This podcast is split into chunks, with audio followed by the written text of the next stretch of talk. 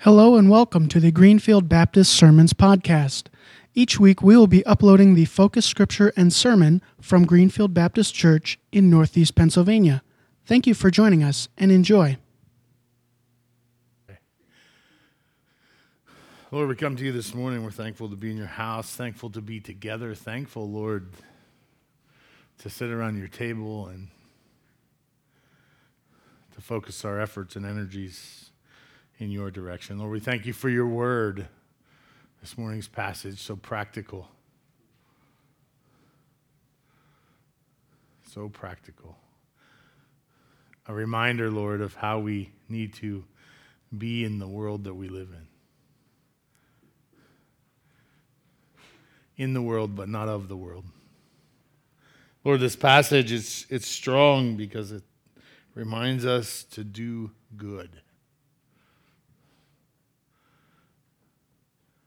Lord, help us as believers in Christ to do good.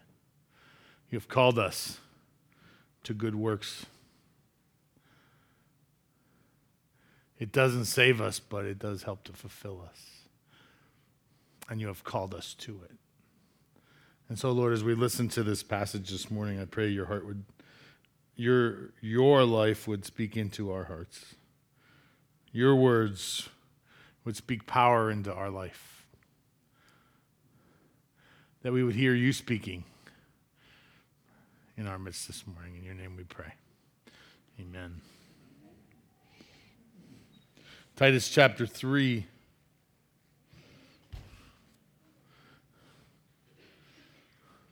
Titus chapter 3 is where we start this morning. Remind the people. Remember, this is Paul telling Titus how to encourage, challenge uh, the churches on the island of Crete. And Paul says, Remind the people to be subject to rulers and authorities, to be obedient, to be ready to do whatever is good to slander no one, to be peaceable and considerate, and always be gentle toward everyone. At one time, you too were foolish, disobedient, deceived, and enslaved by all kinds of passions and pleasures. We lived in malice and envy, being hated and hating one another. But when the kindness and love of our God, our Savior, appeared, He saved us not because of righteous things we had done but because of his mercy. But because of his mercy. He saved us through the washing and rebirth and renewal by the Holy Spirit, whom he poured out on us generously through Jesus Christ our Savior, so that having been justified by his grace, we might become heirs having the hope of eternal life. This is a trustworthy saying, and I want to stress these things so that those who have trusted in God may be careful to devote themselves to doing what is good. These things are excellent and profitable for everyone. But foolish, but avoid foolish controversies and genealogies and arguments and quarrels about the law because these are unprofitable and useless. Warn a divisive person once, then warn them a second time, and after that, have nothing to do with them. You may be sure that such people are warped and sinful. They are self condemned. As soon as I send Artemas or Tychicus to you, do your best to come to me at Nicopolis, because I have decided to winter there. Do everything you can to help Zenas the lawyer and Apollos in the way, and see that they have everything they need. Our people must learn to devote themselves to doing what is good in order to provide for urgent needs and not live unproductive lives. Everyone with me sends you greetings. Greet those who love us in the faith. Grace be with all you.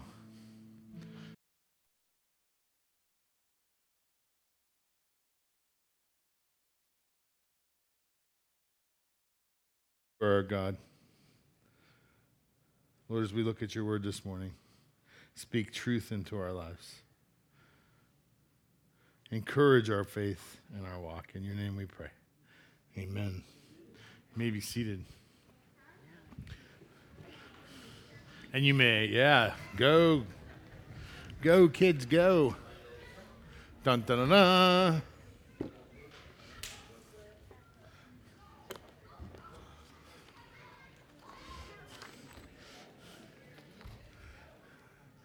They've been waiting for an hour. They're like, we need to go. I get it. So, good morning. We got six minutes. Eh, Wrong answer. Kenny's back. Sorry. Hey, if you want to know the meaning of life per Kenny, you can ask him. I'm not going to tell you. I, will, I like it, but I'm not going to tell you. Excuse me. Uh oh. this might be bad. Ah.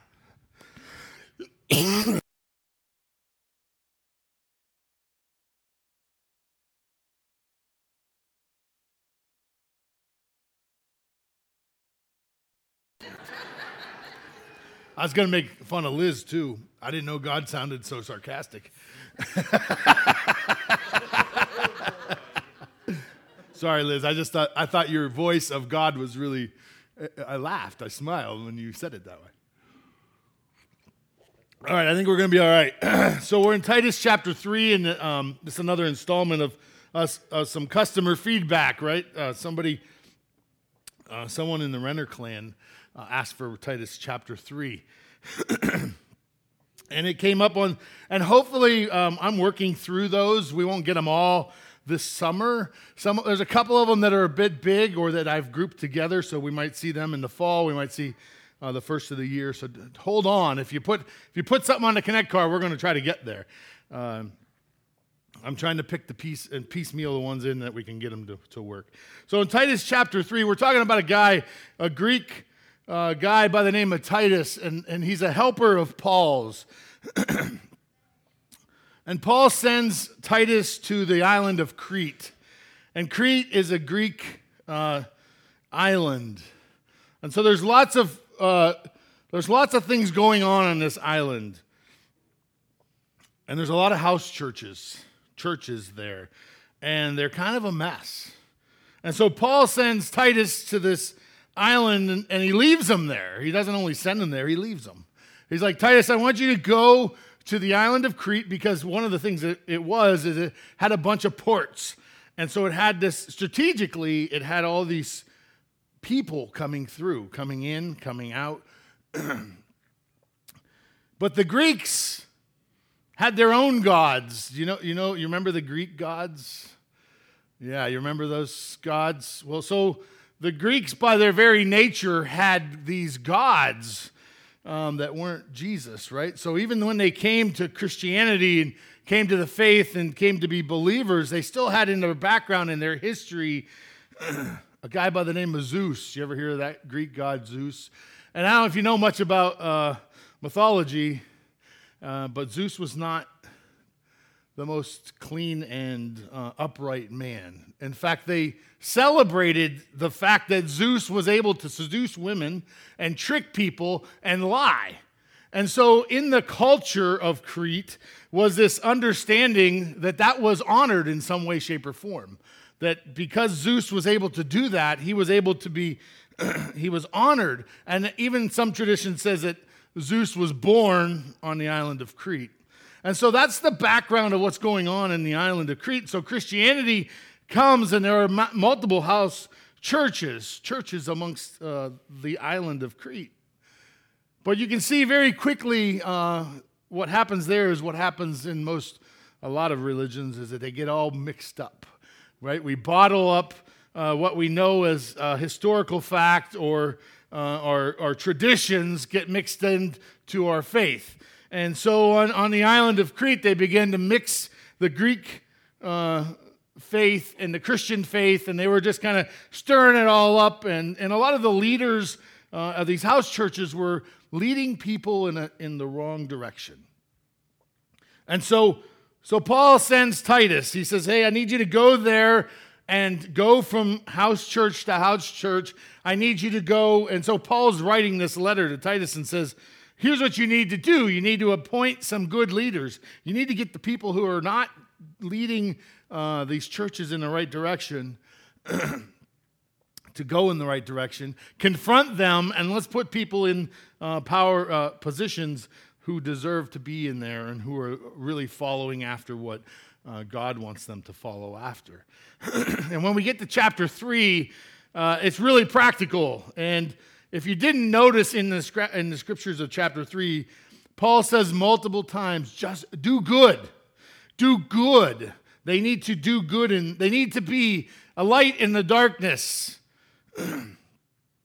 of the island of Crete. He knew strategically that many people would come in and out of those ports. And as they came in, they would hear the gospel. Maybe they stayed, maybe it uh, went with them back out.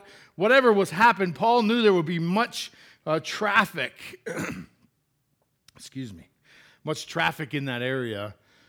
And that the gospel would then end up being uh, transferred and moved uh, amongst the world a lot faster. And so when he sends Titus there, his whole goal is let's fix the problems that are there and let's keep the gospel moving in a good direction. Be the light, be the good work that people will see. And we saw that in that scripture. Did you not? Remind the people what they're supposed to look like. Remind them that there's a thread running through their life and that thread is red, and that red is, reminds us of the blood of Jesus. And that everything we do reflects that, uh, that thread in our life. And if it's not, then we need to make some changes. And boy, we could just point that at the Cretians, but the reality is that's what should be spoken to us today. And that's the question for you this morning is everything in your life a reflection of Jesus in some way, shape, or form? Are you willing to share? You know, there's, there's always been, there's been a story, you know, where if you were on trial for being a Christian, would you be guilty? Was there enough, is there enough evidence for someone to actually see Jesus in your life? And we live in a world that says, well, that's, you know, that's kind of ridiculous. That's, that's kind of like sold out. That's kind of like, that's a lot. And that's what Paul is asking Titus to do on the island of Crete. And in verse in chapter 3 he says, "Listen, do good. do good." I, I, don't know about you, but it, sometimes it feels like in this world we're living that it's an uphill battle. That we're trying to push a rock up the hill uh, to do good. It feels like sometimes that our our ability to do good is outweighed by so many other things in this life. That even though we do good, there's a hundred people doing bad, and it sometimes feels overwhelming. And I think that sometimes we just get kind of fatalistic and we're just like, forget it. Forget it. I'm going to dig a hole. I'm going to live in my house. And I do the same thing, right? I'm not going to watch the news anymore. I don't like the news because it frustrates me. And so I just turn it off. Sometimes that can be kind of fatalistic. I'm just going to not engage. Now, I don't do that all the time, but I do it sometimes. And Titus is, is being told by Paul tell them to do good. Tell them that they should stand out for the work that they're doing. And for those of us, those who are struggling uh, in this day and age with this, this idea of how do I do good in a small, little, minute piece when all this bad is like, it feels like a, an avalanche over top of that little bit of good. And I think we feel that, right? As Christians, we feel like we're quickly becoming a minority and gets smaller and smaller and smaller and smaller. and what does that do? It pushes us to stay in, to stay in our four little walls and to hide out us against the world. But I want to encourage you. I want to encourage you to do the opposite. The scripture uh, on verse chapter three and verse uh, verse verse three reminds me, and it should remind you um, remember where we started. It says, at one time, maybe this, still this time, you were foolish and disobedient. You were deceived and enslaved by all kinds of passions and pre- pleasures. You lived in malice and envy. I know none of you guys have been have ever hated or been hated by someone.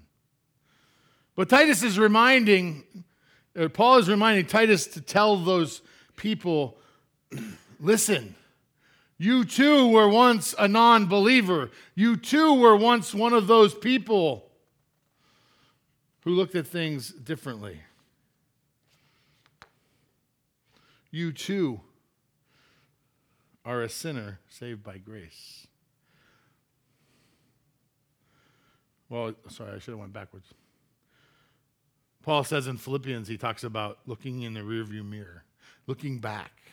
Some of us get so hung up looking back we can't look forward. And some of us are still stuck trying to drive backwards. Have you ever tried to drive backwards? No, me neither. It doesn't sound like all the way to church. Okay. For Veronica, they will not be driving home backwards. Thank you, Veronica, for keeping us safe.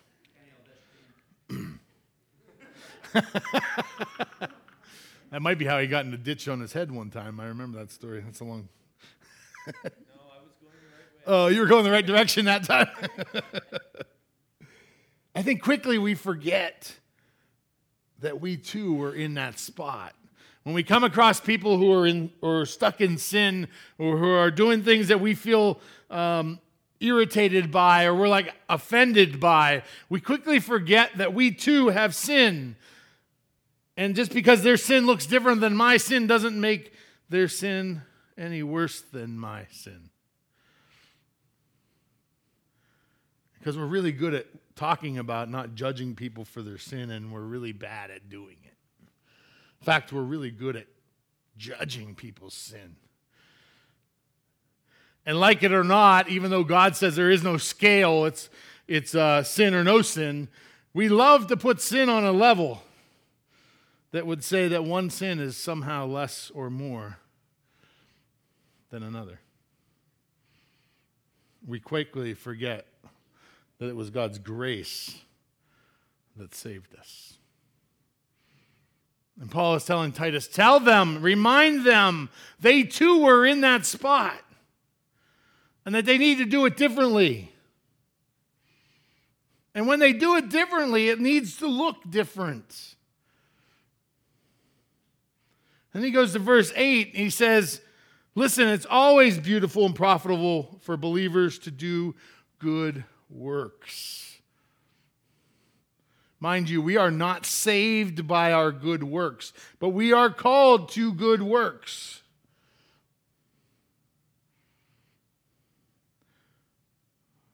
Jesus is very plain and very clear in John when he says, Listen, if you're a part of the vine, you will have fruit. And if you're not, snip, snip right? He talks very clearly about if, if you are a part of the vine, if you are a believer in Christ, let me just help you understand this with an apple tree, right? If we have a, uh, you have an apple tree and some of the branches are loaded and they're full of leaves and they're beautiful, they have apples on them, and there's always a few branches in there that are what? They're dead, right? And they're just there. They're there. They look like another branch, but they don't have any leaves. They don't ever grow any fruit. And eventually they fall off. Right? And if you're much of a farmer, you know this those branches are nothing but bad. Those are bad branches because they sit in there and they carry disease. And so not only are they not fruitful or profitable, they're actually harmful because they'll carry disease that will uh, then infect more of the apple tree. And so one of the things that they do is they, they prune back all of the old the growth. They prune off everything that's not going to grow new and profitable fruit. Now put that into your own life. What is the fruit that comes out of my life? What am I doing in service of the king. Because this scripture says it's not only beautiful, but it's profitable for us to do good works. We're not asked to just do something for fun. We're asked to do this because it encourages and grows the kingdom. We have a responsibility. So let me ask you this question What is it? And maybe you need to contemplate that idea. What is it that is fruitful in your life for the kingdom of God? And I'm not saying it has to be in the church four walls.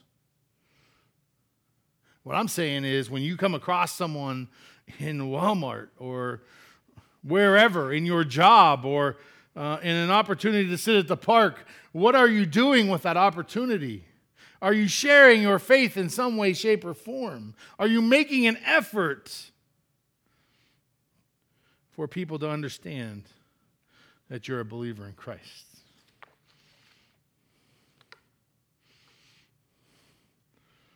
Yeah, I messed with it, right? If you're old, you know what the toughest job you'll ever love. You know that tagline, right? Anybody know? What is it? No. Wow. I thought I thought 100 people would know that. Toughest job you'll ever love. Peace Corps. Thank you. The Peace Corps. It's a tagline. Brian, you and I must be of the same age ish. It used to be on the TV. I put Christianity there because I think it can very well be the toughest job you'll ever love. I think the struggle is that we ask this question Can God really use me? Can God use me to his glory? Doesn't he understand I got issues and then I got struggles and then I have problems? It's amazing. He doesn't say, if you've been to church four out of the last four weeks, do good. If you have read your Bible uh, 10 days in a row, do good. It says, These things are excellent and profitable for everyone. Do good in the name of Jesus. Do good. There's nothing wrong with doing good. Why? Because it fulfills our lives. Verse 14 says, Our people, Greenfield Baptist Church, must learn to devote themselves to doing what is good in order to provide for the urgent needs and not live unproductive lives. Do you want to live a productive life? Do you want to know the meaning of this life and what its value is? Do good works. Do good in this world. Don't take Jesus out of the equation, but do good in the name of Jesus. That's what Paul is telling Titus. He's reminding him tell them they need to do good works in the name of Jesus. I too have a great illustration of boot camp and you heard pieces of it. There were 11 young men. Some of them are church, some of them other churches, some of them not really all that churched. There were 11 young men who spent two nights in the woods, got dirty and stinky and smelly and wet and muddy and chewed on by bugs. And Mark alluded to it just a little. There were about 35 to 40 people any given time. Uh, in the woods. That doesn't include the ladies who cooked, which are absolutely the unsung heroes. And uh, not to pick on Julie, but I know she did a lot of the legwork to make sure there was enough food so none of those boys starved for two days. And I saw the list of making sure that there was a, you know, every day, every meal was taken care of. People doing good work. You know what's really cool about boot camp, though? I counted at least 10 guys right off the top of my head who didn't have a son there. They really had no reason to be there other than to do good for young men in the name of Jesus. There were guys who showed up and shared their testimony. There were guys who showed up and were asked three questions about what it means to be a man.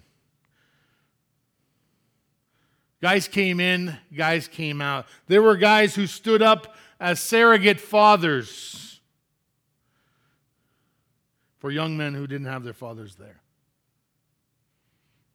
Think about that for a moment. There were young men there that their lives have been changed in previous boot camps who wanted to give back and do good and camp out and encourage. There was a young man who gave of his airsoft equipment so that we, there could be a game of airsoft. So many pieces of the puzzle of people doing good in the name of Jesus. That's powerful. I'll tell you right now, when I got when we left here last night, not me, those other guys were whooped. They slept out under the under the stars, some of them on tarps, some of them, some in tents so they didn't get eaten by whatever. Some guys just slept out. They just slept in the, just slept on a, uh, a piece of plastic in their their uh, their uh, sleeping bag. All in the name of Jesus to do good.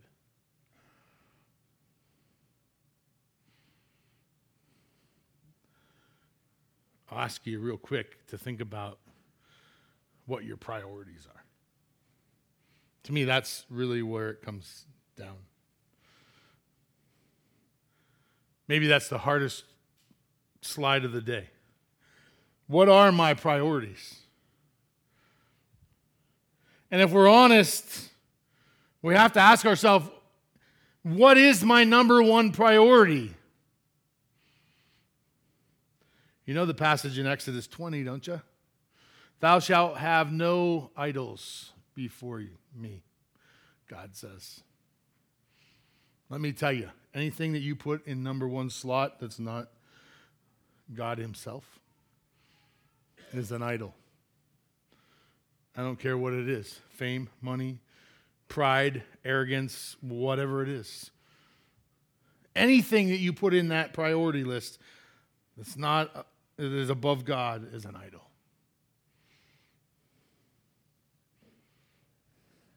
That's kind of hard and heavy, but it's the scriptures, not me. You know, there's a there's a thought process uh, in most churches that 10% of the people do 90% of the work. Do you ever hear that? That's that's I don't I don't think that absolutely fits Greenfield per se. But the reality is this. Overall, a smaller percentage of the people do more of the work. And scripture is really plain that one of us is an ear, one of us is an, an, arm, one of us is a leg, and that we're all a part of the body of Christ. If you're a believer in Christ, you have a responsibility. And it's not only a responsibility, but it's, it's, it's good. It fulfills your life. It helps you to understand that there's more to life than earning the next paycheck or having the next thing or the next stuff or the next whatever hobby.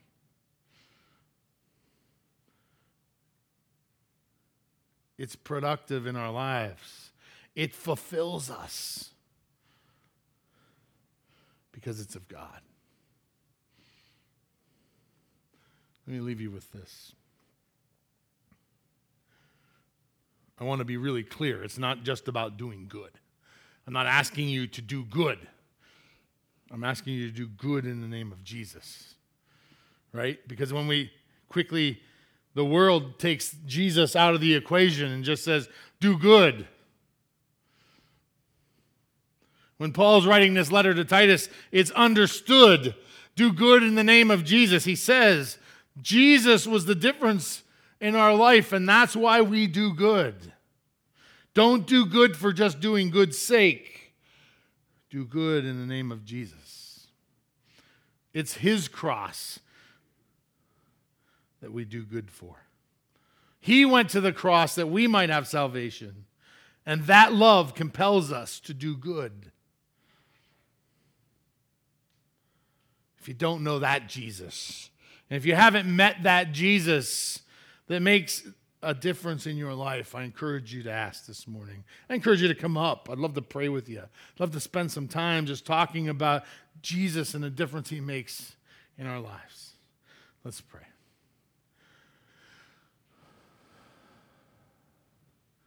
Lord, your word is it's powerful.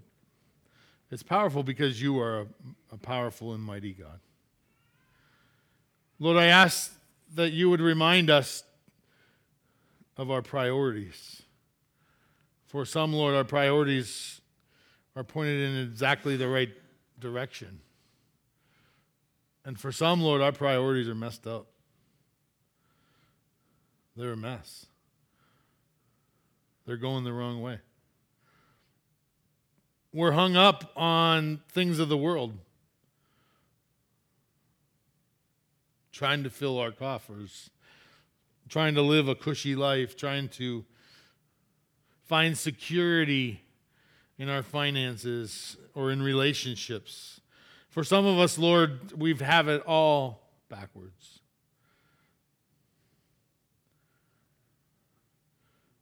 And Lord, we understand that in Scripture that all we have to do is call upon you and make you the king of our life.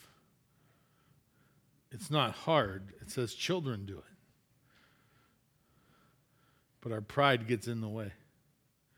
Our pride that we can somehow make our way to heaven on our own gets in the way. And so, Lord, I ask this morning that you would open our hearts to that.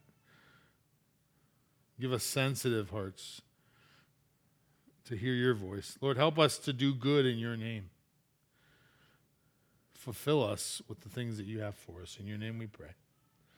Amen.